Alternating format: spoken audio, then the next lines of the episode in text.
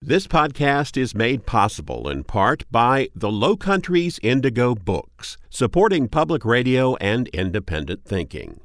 Ordering and more is available at 843 768 2255. This episode of Walter Edgar's Journal is an encore of a previously broadcast program. Welcome to Walter Edgar's Journal.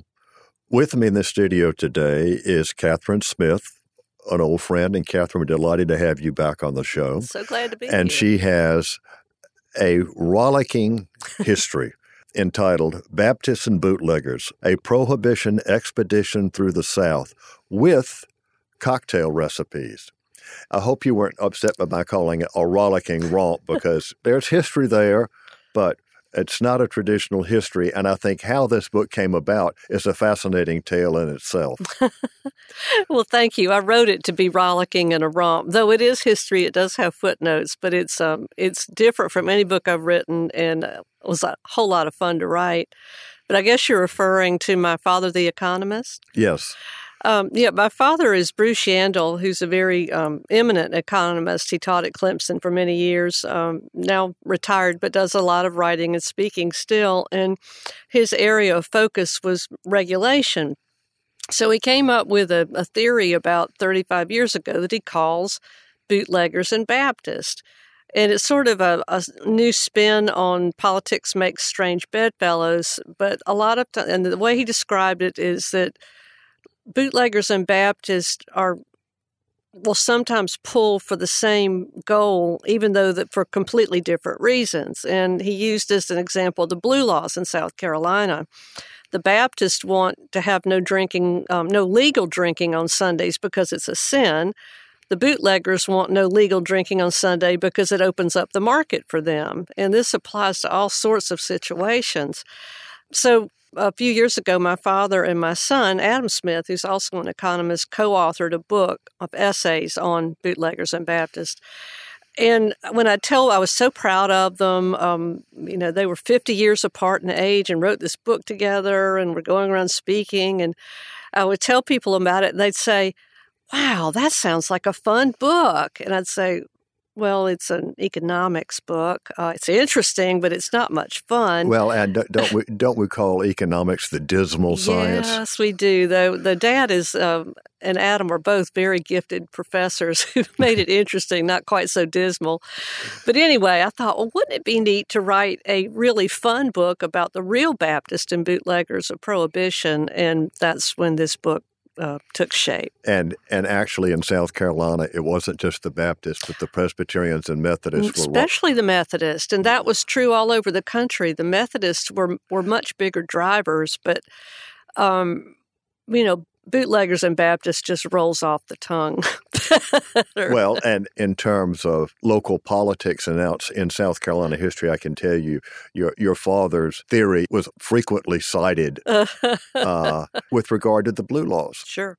Anyway, you decided to write the book mm-hmm. and you focused on the South and you took a lot of trips through the South, mm-hmm. but you were just beginning this book when that nasty COVID came into yeah. play. Yeah. Well, the idea also was um, prohibition ran from 1920 to 1933. So 2020 was the centennial year. I thought, well, this would be really cool to write a book 100 years after prohibition began. I started researching the book in January, and you know, we heard about this weird virus in China in February, or it was getting closer, it was here. And um, so I got to a few of the stops on my prohibition expedition, um, Louisville, Kentucky, for example, and then, you know, just had this total lockdown. And for the rest of the year, when I was writing the book, I was just having to dodge outbreaks and get places as fast as I could between the, the waves of the COVID. But the thing that was so stunning was that almost everything was prohibited in 2020 for some reason or another at some time or another, except alcohol. So the liquor stores never really closed. Um, well, they're an essential store. That's right. It was an essential business. Now, your church closed. probably, or went um, Zoom or, or, whatever, but not the liquor store. Um, my local, local liquor store owner where I trade said that his business tripled in the spring of 2020. So yeah, it was interesting. All right, you said you wanted to take a prohibition expedition through the South, and there is there is a map, and beginning at the north part of the, the tour is yeah. Washington D.C. Right. Louisville and, and Lancaster, Kentucky, and then you then you come down through the, the deep south and you just hit communities and you discuss characters and incidents in those locales. Yeah. Yeah. And, you know, some of them were, were convenient. Like I, I wrote about Sanford, Florida, is a good example of a small community and how the dries and the wets fought each other back and forth with referendums, and they would reverse the, the drinking laws every two years. Um, and that was convenient because my sister in law lives there. So, and I had a, a, good connection with okay, the museum. We'll, we'll, we'll, we'll talk about the Sanford laws. Yeah, they're reversing, but talk about that. Well, that's what was going on um, nationwide from about 1874 when the WCTU, the Women's Christian Temperance Union, started. And it was started by a Methodist woman, took off from the Midwest and just went all over the country. And it mobilized these women to try to change the drinking laws in their communities. So in Sanford, for example, they you know, they had their saloons, their German owned saloons and places like that. And the population was very evenly divided against the drinkers and the non drinkers. So every few years there'd be a referendum or an election or something, and they would, I mean, they'd edge it out by maybe two votes. And then there'd be another one, and they'd edge it out by 10 votes on the other side. And and then it really, you know, it really was decided when county by county, and then when Florida went dry, and that that was kind of there was the local option in South Carolina and a lot of other states also. Well, so I think by the time prohibition went in effect nationally, all southern states except for Louisiana, which yeah. is easy to understand. but uh, you know, I ask that question every time I speak which southern state, and no one guesses Louisiana until they've gone through every other state. I don't know why. Well, I mean, goodness gracious. New Orleans. Yeah. I mean, uh, Huey Long. Yeah. so you start off in your introduction, you actually go to a bar in Charleston called Prohibition. Prohibition. yeah. And uh, the folks who were there didn't really know a lot about Prohibition. Yeah.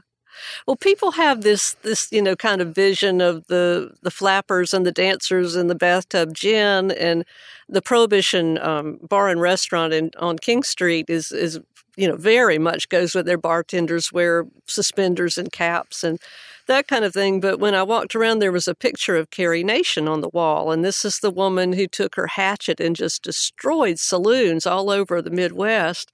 And the hostess was taking me around, and I came up to the picture. She said, I wish I knew something about that lady.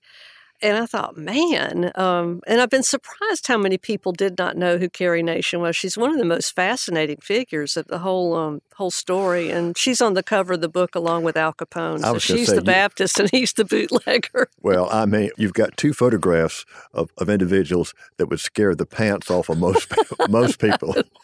I know uh, Al Capone winking. Is that creepy?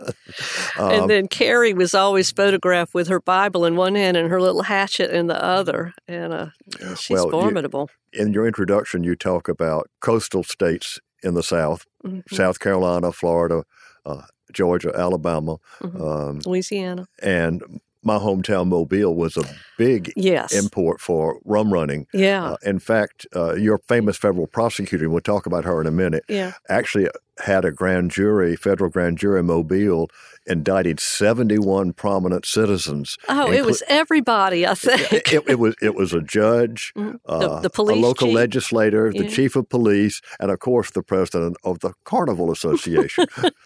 you can't have Mardi Gras without something to drink. Oh my gosh, yeah. And, and in Mobile, they were really running their rum and other things from Cuba because it's a quick trip, trip. across the Gulf of Mexico to uh, Mobile, and there are lots of little inlets and bayous that yeah. you can evade well, that was it. You know, the federal authorities were depending on the state and local law enforcement to work with them enforcing prohibition. In most places, they weren't the least bit interested in doing that. Louisiana being a, a case in point, um, New York State was another. So the federal authorities were just so totally outgunned and outmanned and outmaneuvered by the huge numbers of people running rum and making moonshine and, and that kind of thing. And, but do you know who the prosecutor was in that Mobile case? Uh, it was Hugo Black. Oh, it was Hugo Black. She, Hugo Black. Um, Mabel Willebrandt did not prosecute personally. She would hire, you know, she would work with us. So he was, I guess, he was the, but he became a Supreme Court judge. Well, he was a U.S. senator from Alabama. As, yeah, yeah, as, as well. Later, yeah. yeah. yeah, yeah, and then went to the Supreme Court under FDR. All right, let's move on to your romp because uh, they're they're fabulous stories. we can start here in South Carolina. Let's do. And Ben Tillman. yeah. In the 1890s, when he was he was governor, it was clear that the voters of South Carolina wanted to go dry. Mm-hmm. So a bill passed the House of Representatives that was going to make South Carolina go dry, banned sale of alcohol. Uh, it then got into the Senate and Tillman changed things. Mm-hmm. You want to tell them tell us about that? Yeah, he he didn't believe he was not a drinker himself, but he didn't believe prohibition would work. But he saw a way to throw a bone to the to the dries and then also appease the wets and make a lot of money for the state. So he proposed a state controlled monopoly on liquor. And it had been tried in other places. Uh, I thought one was funny was in Athens, Georgia, where I was an undergraduate many years ago. They had a, a dispensary there. And if a student wanted to buy liquor, he had to get a letter from the president of the university in order to do so. As I said in the book that if that had happened when I was a student, the president wouldn't have had time to do anything else important, not even go to football games. But anyway, um, that's what Tillman proposed. And on Christmas Eve, he rammed it through the legislature and it became the, the law. It brought in huge amounts of money to the Treasury, but was just a foretaste of how hard it was going to be to enforce prohibition it, nationally. It also became a major source of corruption. Yes. And it was up to each county whether or not they wanted to have a local dispensary. Mm-hmm. And of course, now dispensary bottles are collector's items. Highly collectible. Yeah. Uh, Isn't that funny? Yeah. And uh, in Charleston, they didn't observe the law anyway. Yeah. uh, they, they just winked at the, what they call the blind tigers, yeah. the, the illegal uh, saloons and, and what have you. And of course, one of the places or the places where there was a lot of opposition to the dispensary was Florence County. Mm-hmm. Uh, and they had what was called the dispensary war. Had a yeah huge um, riot there in Florence, and um, Tillman was had this state police force, the constabulary, that he started to enforce the the dispensary law there was a shootout in Florence. Um, a couple of his uh, constables were killed, and he tried to, you know, get the uh, state guard to come out and intervene. And the the guard unit in Charleston just said, "No, thanks, we're not coming." And the same thing was true in Columbia. Yeah, they just weren't going to play, and so he had all these supporters that what they call them the wool hats, and he yes. called on his, you know, his supporters, and they came and subdued the riot in uh, in Florence. But it got very ugly, um, and and you know these were sort of trigger happy guys in the constabulary a lot of times. And if they did something or murdered somebody or pulled the trigger too soon, Tillman would just pardon them. He was uh, quite a character the dispensary war made the career of the Gonzales brothers and the state newspaper mm-hmm. because one of them was there with the uh, latest from the front lines of the dispensary war. Yeah, yeah. Uh, of course, they hated Tillman. So, yes, they they yeah. they they, they hated Tillman. Just, it's just so shocking to read of, of newspaper editors just being murdered in broad daylight on the streets. There were um, one of the Gonzales brothers and then a newspaper editor in Nashville who became a prohibition martyr, just just killed in cold blood. Well, there's a backstory to the book. First yeah. of all, uh, the newspaper editor was murdered by James Tillman, who is the nephew of governor, governor yeah. then later Senator uh, Tillman, and he was uh, acquitted in a jury trial uh, in Lexington County. They moved the venue from Richland County to Lexington County, where he was acquitted. And there are lots of stories about how that happened. They, the jury selection was interesting and that kind of thing. Yeah. Uh, but the Nashville story had to do with the newspaper editor was really writing some libelous things about people who'd beat him in politics. Mm-hmm. And, and uh, yeah, he was gunned down. Yeah. Uh, but then his stature no longer stands yeah, you know, he was a martyr to the the cause of prohibition, but he was a terrible racist, and you know Tillman also. So a lot of these people are long overdue having their statues removed. Well, Ben Tillman's still on the State House grounds, and we won't get into that. Yeah. He can't be moved. Yeah. Uh, now, that was in Nashville that this, Mm-hmm. Yeah. but that statue did, it, I think you said it just disappeared. I think they've take. I think they took it away for safekeeping. It was damaged. Well, we digress. We need to, we, Yeah. we need to, we need to get back to, to prohibition. yeah. Kathryn, we need to pause for a moment and let our listeners know that this is Walter Edgar's Journal, and I'm talking with Kathryn Smith about her latest book, Baptist and Bootleggers A Prohibition Expedition Through the South, with cocktail recipes. All right, with cocktail recipes, Kathryn, Mhm. Have you sampled all of them? Most of them. Whenever I went to into a bar during my research for this, or a speakeasy, or a tour at a distillery, or something, I would look for recipes that were um, peculiar to that community or had something to do with the twenties. So there are a lot of recipes that are um, related to the Prohibition period. Some of them are modern recipes that have been developed, uh, you know, in modern cocktail culture. But yeah, um, and I actually have a blog where I post a cocktail of the week with its history every week. So um, yeah, I have to do a certain amount of sampling. Well, if I can find it here, um, the the martini, the The FDR martini. w- well, there are two martinis, and Yeah. both of them are rather interesting. The FDR martini, one ounce of gin, one half ounce dry vermouth, a teaspoon of olive brine, a lemon twist, and a cocktail olive. That's not as strong as Capone had a martini, did he not? Yeah, the Capone was actually uh, a newer recipe.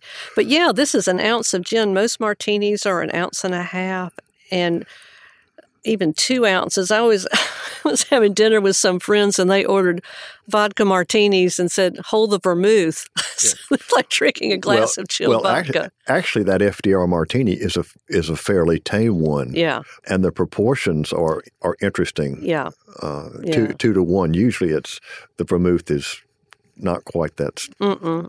that and strong. FDR, yeah, FDR was always people made fun of him for his for his high vermouth martinis. So, but it's not. You put the lemon twist and, and go around the, the, the glass with the lemon twist. And um, I'm not a real fan of dirty martinis. This is a dirty martini. Uh, usually they overdo it with the brine, and you feel like you're drinking a glass of the Atlantic Ocean. so. Um, I, I, I like a cleaner martini than that. And then the Missy Martini, my first nonfiction book was the, the Gatekeeper about FDR's private secretary, Missy LeHand. So my son-in-law, who is the co-owner of a restaurant in Charleston called Daps, developed a Missy Martini for me, and um, and it's really good. He kind of based it on the French seventy-five um, recipe, but it's um, it's got gin and Saint Germain elderflower, Cointreau, um, lemon, orange bitters, and then you top it off with champagne. Well, I noticed that it keeps adding champagne. I mean, that gets to be a pretty potent Yeah, beverage. Yeah. I said it was like Missy, who was sweet but very strong. Well, uh, there are lots of, of prohibition stories in, in South Carolina, and one that has always fascinated me because it happened here in Columbia uh, during the Spanish influenza epidemic. And that was the Columbia Medical Association petitioned the state to prescribe whiskey as a prophylactic for the flu. And you could be sold with a medical prescription. The vote was fairly close in the Columbia Medical Association. It was something like seven to five. And the complaint was made by the minority that all seven who voted for it were members of Trinity Episcopal Church. Those Episcopalians. uh, well, the, there were two big loopholes in the Volstead Act, which was the enforcement mechanism for prohibition. One of them was medicinal alcohol. So um, I think there were 10 whiskey companies in the country that got a license to produce medicinal alcohol, and that's what saved some of the the uh, distilleries in Kentucky. And then the other was for um, wine for sacramental purposes. So some of the wineries in California were saved by this loophole that enabled them to supply the, the Catholic and Episcopal churches and um, and also synagogues. But they were both dreadfully abused by the medical profession, by pharmacies, and then by people who all of a sudden discovered that they were rabbis operating out of a two-room tenement in the Bronx and were, you know, opened a little storefront and would just sign up anyone who came in to buy some wine as a member of their synagogue. So you had you had Rabbi O'Leary and you know that hmm. kind of thing going on. And you mentioned the the enforcement mechanism. It was it was difficult to do. Yeah. So let's talk about this female prosecutor, yeah. federal prosecutor, because first of all, for a woman to have that much power, legal power, was very unusual in, in the 1930s. Yeah. Mabel Walker Willebrandt was her name, and she actually had come to work. She worked for the government in the 1920s. Um, she was probably one of the two honest people in the Harding administration. The other would have been Herbert Hoover. And she was appointed the Assistant Attorney General for Prohibition Enforcement and and running the federal prison system. So she had these two huge jobs. She worked under the Treasury Department because it was revenue collection, and Andrew Mellon was the Treasury Secretary. He actually owned a distillery, so he wasn't a big fan of prohibition enforcement himself. And the problem was just it was was finding honest people to work as prohibition agents. They were very paid, sorry, very poorly paid. And as just as with the um, the system in South Carolina with the dispensary, it was easy to bribe people. Um, there was a lot of corruption, and she had to fire 750 of these agents in just six years because they were corrupt or inept or for one reason or another drunks. Um, she said to the very end, if she could find 4,000 honest people to enforce prohibition, she could enforce it. But it was impossible to find 4,000 honest people. Now, she was very much uh, a WCTU person herself, right? Well, actually, before she was appointed, she wasn't. She was a public defender in California, had um, and had joined a cocktail or, or two herself. But she was a very a big believer in the Constitution. So this was the law of the land. She was going to enforce that law. So I don't know that she had a, a kind of any kind of an uh, affiliation with the WCTU, but she was a lawyer. She was called the Portia of Prohibition and was very famous, one of the, the most famous women in America at the time. So she's another person who just faded into obscurity. Well, Kathryn, I probably probably ought to tell our folks like we keep using WCTU. Yeah, That's the Women's Women's Christ- Christian Temperance Union. Yeah. Yes. Yeah. Which, wait till we get to WANPR. Yeah. and it one of the interesting things about the WCTU is the fact that in late 19th and early 20th century America, black and white women were involved with yes. the WCTU. Ida Tarbell, who was a, a, a famous African American reformer and journalist, was was very much uh, a part of the WCTU. And here in South Carolina, Celia Dial Saxon, who is a famous African American educator, USC's just named a building after her. Uh, she was very involved in the WCTU in South Carolina. Mm-hmm. Um, but, it, but they segregated them. Yeah, they but yeah. but they were still members of you know of the same organization, and they were both white and black women were after the same. Right. And I think another interesting thing was that some of the WCTU leaders in, in South Carolina saw this as a time to rebuild ties with their northern sisters. You know, they've had this huge We'd gone through the Civil War and Reconstruction, so much anger and bitterness still, the lost cause and all that. And and they said, well, this is a time for us to join together and have a war on alcohol. So it was sort of soothing those broken places in the country. Well, and and I think that's an important point because we're, we're dealing with the late 19th century, which is just a generation removed from right. the Civil War, and into the years building up to, to 1920 when Prohibition uh, does become the law of the land through amending the Constitution. Most people don't realize that, you know, amending mm-hmm. the Constitution. Mm-hmm. And another thing that's, that's so important is the way the, the prohibition and the suffrage movements were intertwined. It was generally the same women working for both things. And it was all about empowering women. Uh, temperance was about giving them power over their lives and being able to kick out their drunken husbands and you know still have the power to own a home and just things they didn't have. And then suffrage again was about getting the vote. So those were very much intertwined. Susan B. Anthony's original cause was temperance, and then she moved on to suffrage, but she was always very active in the temperance movement as well. Among those who opposed temperance were frequently working class folks because they would say, well, you want to close our saloons, mm-hmm. but then you, you have your fancy private clubs downtown where people get drunk. Yeah. And in fact, that was written into the Volstead Act too, that any liquor you had on hand, stroke of the clock on January 16th, 1920, you could keep. So these fancy clubs and these rich people just stocked their wine cellars and their, you know, their uh, liquor cabinets and carried on. Um, one of the most egregious examples was the president at the time was Warren Harding. He had been a senator and was elected in 1920, and he simply moved the liquor that was in his house in Washington to the White House. And when he had drunk all that up, he was an alcoholic. Um, the Justice Department would, supply him with stuff that had been confiscated. So he was the scofflaw in chief that didn't hit the press so much. I mean, just yeah. think about what's going on in the in the UK now with uh, Boris Johnson. having to admit in January that yes, there had been some riotous parties at uh, 10 Downing Street mm-hmm. when the rest of the country was locked down. Mm-hmm. Okay, Kathryn, let, let's start on your expedition. Okay. Let's move out of South Carolina. Okay. Because we've told a lot of good yeah, stories. Let's go to Florida, which was um, one of the Prohibition expeditions, because I do a chapter called Al Capone Slept Here because there are so many Al Capone stories and legends. And, you know, if Al Capone had slept all the places it was said he had slept, he would never have stayed a night in Chicago. He couldn't have run his, his empire of crime.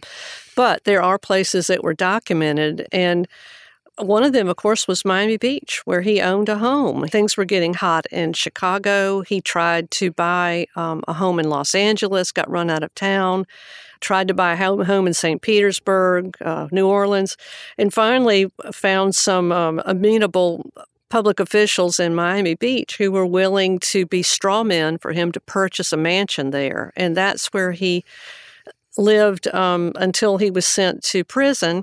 And it was where he came back to and died. So we decided to follow his trail all the way down to Miami Beach, where we rented a motorboat and, and captain and rode past his house, which you can't see at all from the road, and you can see just a little bit from the beach. You can see his pool and all that. But it's it's still there. Still there. Still well, that, there. Actually, that's unusual itself because oh know, yeah, most everything is being torn down for super mansions. Yeah, yeah, I know, and it's it's a fairly modest place. Um, it's been on the market off and on. I think it was used as for movies and as an event center, and I'm not sure of what the the story is right now. But um, yeah, so he was there. He was at the Seelbach Hotel in Louisville where we we spent the night, and it, F. Scott Fitzgerald was another figure associated with with the Seelbach. Beautiful old hotel. Let's see, Americus, Georgia has this lovely old hotel, and he was said to have spent the night there in what is now called the Jimmy and Rosalynn Carter Suite because the Carters really did spend the night there.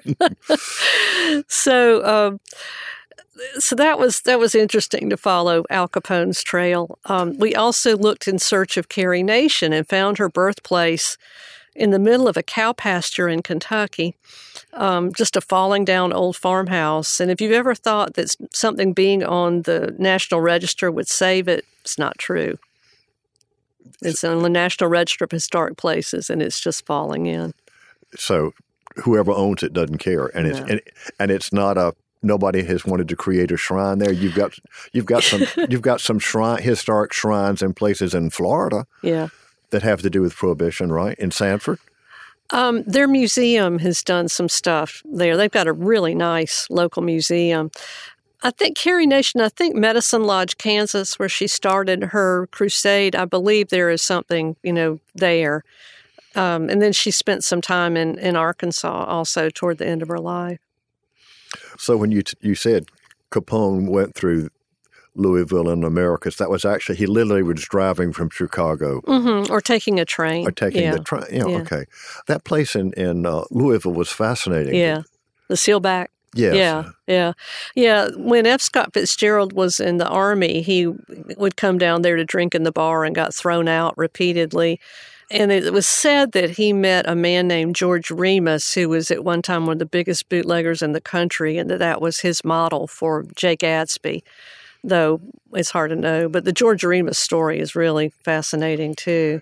Is that hotel still there? Oh yeah, oh yeah. It's it's part of a, a big chain. I can't think if it's Hilton or Hyatt or what, but they've really kept the lobby very much as it was. Um, their bar is part of the Urban Bourbon Trail in Louisville, just an astounding menu of bourbons.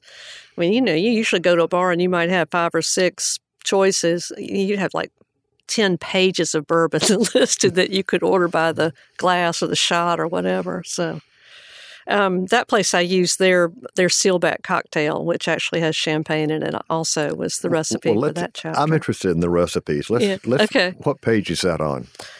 Oh, here we go. It's the for medicinal purposes. It's on page 87, and it's got some similarities with the the Missy cocktail too. But it's one and a half ounces Old Forester bourbon, ounce of Cointreau seven dashes of Angostura bitters and seven dashes of Peychaud's bitters, and then you you put champagne in it. It's served in a champagne flute. Oh gosh, that so, sounds that sounds like a real headache maker. I didn't have a headache after that, and after and the next day I tasted bourbon all day long. Oh boy! And went to a fabulous speakeasy in Louisville. Um, that was another thing that was fun is we would find these modern speakeasies. Um, there's one in Knoxville that's behind has a secret door from the lobby in the Oliver Hotel that takes you into a really charming speakeasy. And the one in Louisville was called Hell or High Water. And it actually had a, a front room, and you know you'd be taken down this winding corridor into the building. It just it's really you know with just a light over the door, just like the old speakeasies were. were. The um, American Prohibition Museum in Savannah, great place to visit, also has a, an upstairs speakeasy. Well, now why would there be an American Prohibition Museum in Savannah? It was called the Spigot of the South because there was so much rum running going on there. And that was another place where Mabel Walker Willebrandt had one of her really big cases against a, a family of, uh, of rum runners who were so nonchalant about what they did. They fielded a baseball team called the Bootleggers. so uh, now that's interesting that Savannah would be the spigot and not or the South and not Charleston. Well, it was probably a pretty good competition between the two, but uh, yeah, the, the Prohibition Museum's fascinating. And and of course, when you're dealing with rum running on the East Coast to Savannah or Charleston, they're usually coming from Bermuda. Mm-hmm. Yeah. Uh, that was when they were, and then Jamaica, and then and then a lot of rum runners just started going directly to Europe and and running, you know, scotch and brandy and that kind of thing. But what happened more and more during Prohibition is you were getting really bad liquor, really rot gut stuff, and they would even put it into bottles and forged the labels, and you thought you were getting some really fine Scotch whiskey, and you were just getting some rot gut that had been colored with iodine. I, I, I was going to say that covering colored with iodine. Oh yeah, yeah. Same uh, thing with moonshine. It was it just got to be worse and worse quality, and it would literally kill you. Um, some of the moonshine. Well, and of course, bathtub gin just doesn't sound yeah. very. It sounds cute for the Roaring Twenties, and you think about, yeah, it's made in a bathtub. Yeah, uh, no, that was the the thing is um, quality of what you got improved tremendously once Prohibition ended and the federal and state regulation of alcohol began again. Well, let's let's talk about uh, moonshiners. Okay. Because they've they've got an interesting part in uh, South Carolina history. Absolutely. Uh, well, moonshine was made everywhere, but in the, the mountains of Appalachia uh, was even after the Civil War was over, people who'd been making moonshine to trade in their communities or for cash or goods or whatever were suddenly approached by revenue agents, what Snuffy Smith called revenuers, wanting to, them to pay excise tax. And they were paying excise tax to pay off the war debt of the Union, which you can imagine didn't sit real well with a lot of people. And so that began a moonshine war in the 19th century. And the moonshine making just continued. And when the state went dry, Georgia went dry in 1907, this, this huge market opened up for moonshine made in the mountains. We focused on Dawsonville, which has a moonshine festival every year and is also calls itself the birthplace of stock car racing. Because the the young guys in their souped up Fords would race down the mountain to with the moonshine and take it to the big markets of Atlanta and, and other cities.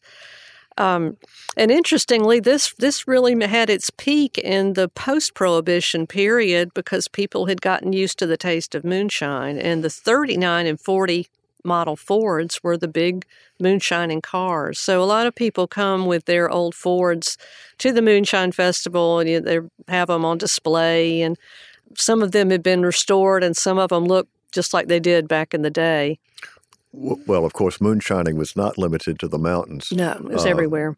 As uh, the late William Price Fox, uh, in his book Moonshine Light, Moonshine Bright, uh, down the bluff road in the swamps below Columbia, and people would run liquor on the bluff road. In fact, I've been in Columbia since the 1960s. If you loaded your car it had in the trunk and it was hanging down in the back. Yeah. Older Columbians say it looked like you're running liquor up the bluff road. yeah. uh, and and actually, as as Fox talks about in in one of his stories in that in that collection, there was a moonshine still within a block of the governor's mansion yeah. in the basement of a house. There's still moonshiners in South Carolina, not very many, but they they every yeah. year or two you'll see one a still is destroyed by yeah. the revenuers. Yeah. But we've got legal moonshine now too. And the, the difference, of course, is you're paying excise tax. The first legal moonshine distillery in the state opened in Anderson and uh, about 10 years ago. Palmetto Moonshine or Palmetto Whiskey. They're making um, whiskey now also.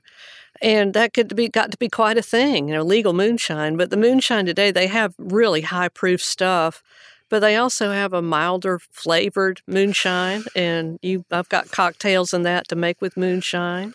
But now moonshine used to be just white. It was not brown. No.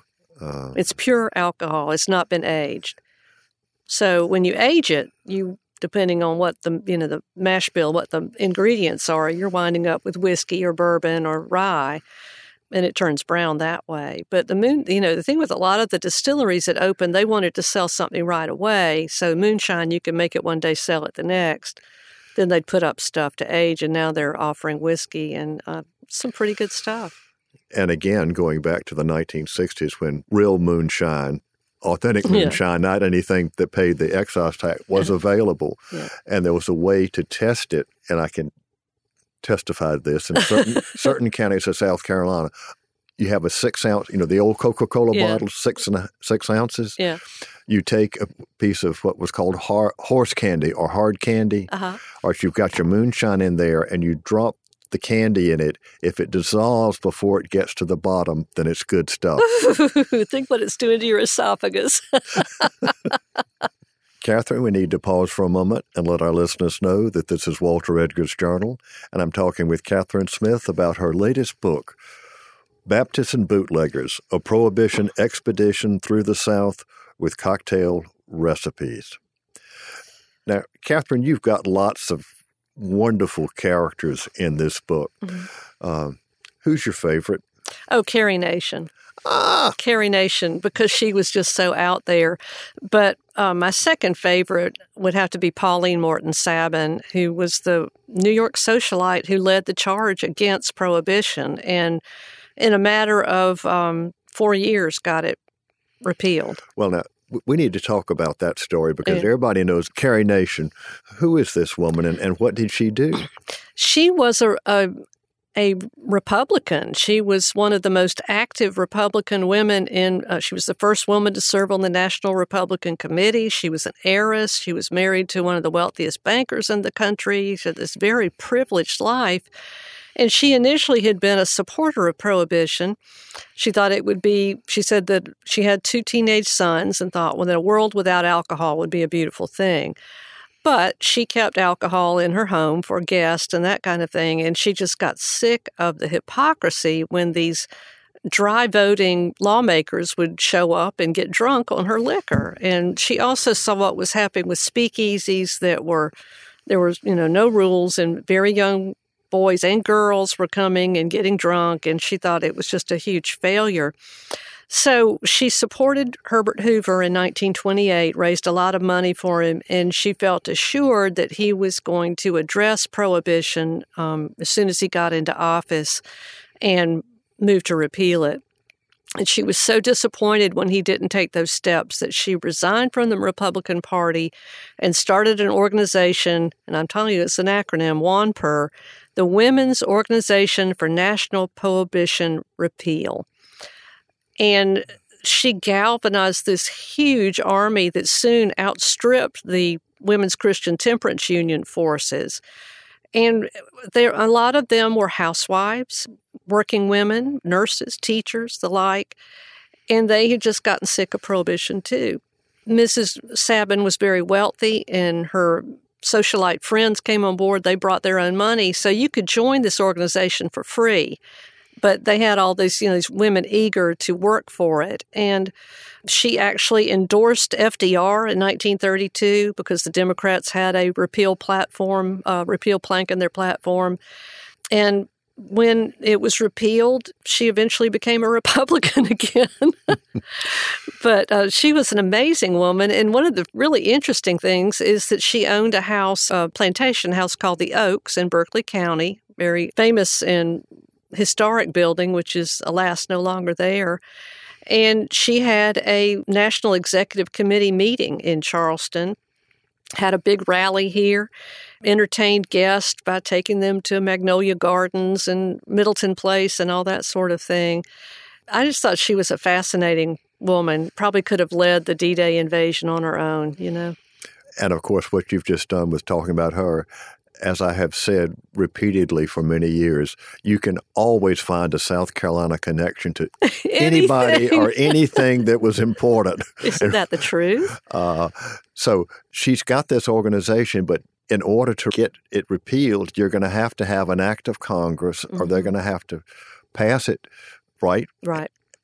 But what happened when FDR got elected is is they had a huge turnover in the Congress. So it was dominated by Democrats.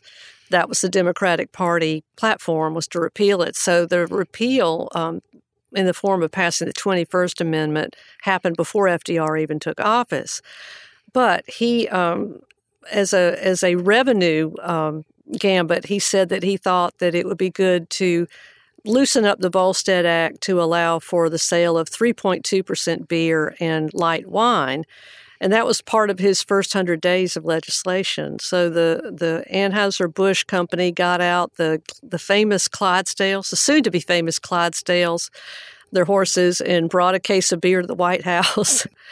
And that brought an industry that had been illegal back into under legal footing. They could collect excise tax, they could collect income tax, and all that. So it brought a big revenue stream in. And meanwhile, the amendment was going through the states for ratification, and it was ratified um, in December of 1933. Did South Carolina ratify it? No, they voted it down. I figured. and actually, the local option to um, have liquor in your city or county did not pass until 1935 in South Carolina. Well, and of course, then we had our own strange laws with regard to alcohol. Yeah. And, you know, for people who are, are new to South Carolina, Kathryn, and that is not exactly part of your story, yeah. but you've got local option. Or I moved here in 1965. I could go buy a bottle of liquor, I could take it home, but I couldn't buy a drink, a mixed drink, in a restaurant. Mm-hmm. So, how do I get a drink in the restaurant? I put my bottle of whiskey in a brown bag yep. and carry it into the restaurant, and I can buy the mixers in the restaurant and supply my own liquor. Which was very cost effective for the customer. yes. And of course, then that changed, and we went to the mini bottles. Mm-hmm. The argument was you never know if you're getting the real liquor that you order. Yeah. Uh, you know, is it really single malt scotch or whatever? According to the law, and again, this made mixed drinks very difficult. It's hard to do a martini uh, yeah. uh, with yeah. the with the mini bottle. You could get the gin, uh, but you couldn't get the vermouth. Yeah, the drinks had to be those little mini bottles had to be opened in front of the customer at the table. Right, Right. So if you have a drink that's got very, several different kinds of alcohol, you've got a really expensive drink there. So you were kind of left to rum and coke and bourbon and coke and yeah. bourbon and sprite. And and then eventually uh, liquor by the drink yeah. passed. Yeah. But both the mini bottles and liquor by the drink referendums were opposed by the religious groups in yeah. this state. Again, yeah the bootleggers didn't get out enough people to vote that time because. Well, actually, the bootleggers probably supported it also, but but the, the, the, regular drinkers, you know, and every state has its own quirks in the law too, um, especially in the South, I think, and there's still dry counties, but. Yeah, South Carolina, if anything's going to be done strangely, it will be here. That's well, my conclusion. Uh, growing up in, in Mobile and Alabama had fairly strict liquor laws, mm-hmm. 21 even for beer. Yeah. But Biloxi, Mississippi was only 50 miles away. And yeah. so we didn't call them designated drivers, but you could drive to uh, Biloxi and have a, a wild Friday night or Saturday night and then come back come back home. Uh, yeah and that was what made the, the border counties in, in South Carolina. I thought one of the really interesting stories was about Aiken County, which had a dispensary in North Augusta. So when Georgia went by, dry in 1907, the Augustans just started going over the Savannah River. They went to North Augusta. Aiken was able to build 21 new schools, raise teacher pay, do all this stuff with the revenue that had come in from the Georgians. Uh, well, can we um, talk about the cemetery side trips a bit? Yes. Um, let me go back to Dawsonville and one of the most interesting cemetery side trips. In each chapter, uh, when I talk about these particular people, if you want to make a trip, uh, you can follow my Prohibition Expedition instructions, including finding the places they're buried. And one of the most interesting memorials um, in a cemetery is to Lloyd Seay, who was a young stock car driver he was working for a man named Raymond Parks who owned his race team. And Raymond Parks had bought brand new 39 Fords for Lloyd and his cousin, Roy Hall. And Roy was a, I mean, they were both great drivers, but Lloyd was just an astounding driver. Um, Bill France, who eventually founded NASCAR, was on the, the circuit then. And he said Lloyd was the most naturally talented race car driver he ever saw. So, one um, August in 1941, this is a few months before Pearl Harbor, Lloyd raced three races in 15 days, won all three, beat Bill France all three times, including the one at Lakewood Speedway in Atlanta. So he came home with this huge trophy. One of, his cousins he operated a still with because he was still making his income that way. That cousin came over angry because he said Lloyd had cheated him out of some sugar that they had needed to make their moonshine, shot him dead and then took his race winnings out of his pocket. Well, he went to prison for 10 years, and Raymond Parks was so brokenhearted about this that he put up this huge granite monument to Lloyd Seay in the cemetery in Dawsonville. And it's got a relief of the Lakewood trophy that he won and a relief of Lloyd in his little car. And there's even a little porcelain portrait of Lloyd looking out the window of the car. So it's just an astonishing monument. And there are some very unusual ones in in the book that you can find. And along the way, you stumble on a lot of things like the all the guys who died in the um, Hunley and Charleston, and you know, I, I just find graveyards interesting. And let's talk about Mr. Hobson and the memorial in White Point Garden in Charleston. Yeah, yeah. Hobson was one of the great leaders. He was called the father of prohibition. He was Alabama. I can't remember if he was a senator or a congressman. He was congressman. Congressman. He was eventually voted out of office because his more progressive views on race. There was a, a ship named in his honor that sank off the, the Charleston coast long after Hobson was dead. And there is a monument to all the men lost on the Hobson uh, with uh, at White Point Garden with interesting pavers. Each paver is a, a stone from a different state, which had so, sailors on board. Hobson was awarded the Congressional Medal of Honor right. for his service in the U.S. Navy during the Spanish American War. Yeah, he had this huge, luxurious mustache, and he was he said he was the most kissed man in America after the Spanish American War. I just love stumbling on Well, these people. You know, we haven't even gotten into our G Man hero from South Carolina. That's right. Yeah, Melvin Purvis was one of the most famous men of the FBI in the 1930s. He was um, was very nice looking. He was quite a character. He was named the special agent in charge in Chicago by J. Edgar Hoover, and he came up here with a Pierce Arrow automobile, a Palomino horse, and an African American butler named President. And, and uh, Hoover jokingly called him the Clark Gable of the service. But he was um, the guy who ran down Babyface Nelson and Pretty Boy Floyd and uh, John Dillinger, who was public enemy number one, and brought them to justice and, you know, in a couple of cases killed them. Hoover became very jealous of Purvis's fame, and he eventually just drummed him out of the service. And uh, Purvis, it, it really broke his heart. He came home. He he served in World War II. He was an investigator for the Nuremberg trials after the war, and in 1960 he was found dead in his house as a, with a gunshot wound to the head. And whether it was an accident or or a suicide was never determined. But he is a, a quite a hero. Um, in his grave in uh, Mount Hope Cemetery in Florence. It's, it's a carving in Latin words that translate to "I was often afraid, but I never ran," which I thought was a great epitaph for a for a G man. Alfred's giving me the wind up sign. Okay, Any last words you'd like to give our listeners before we sign off today?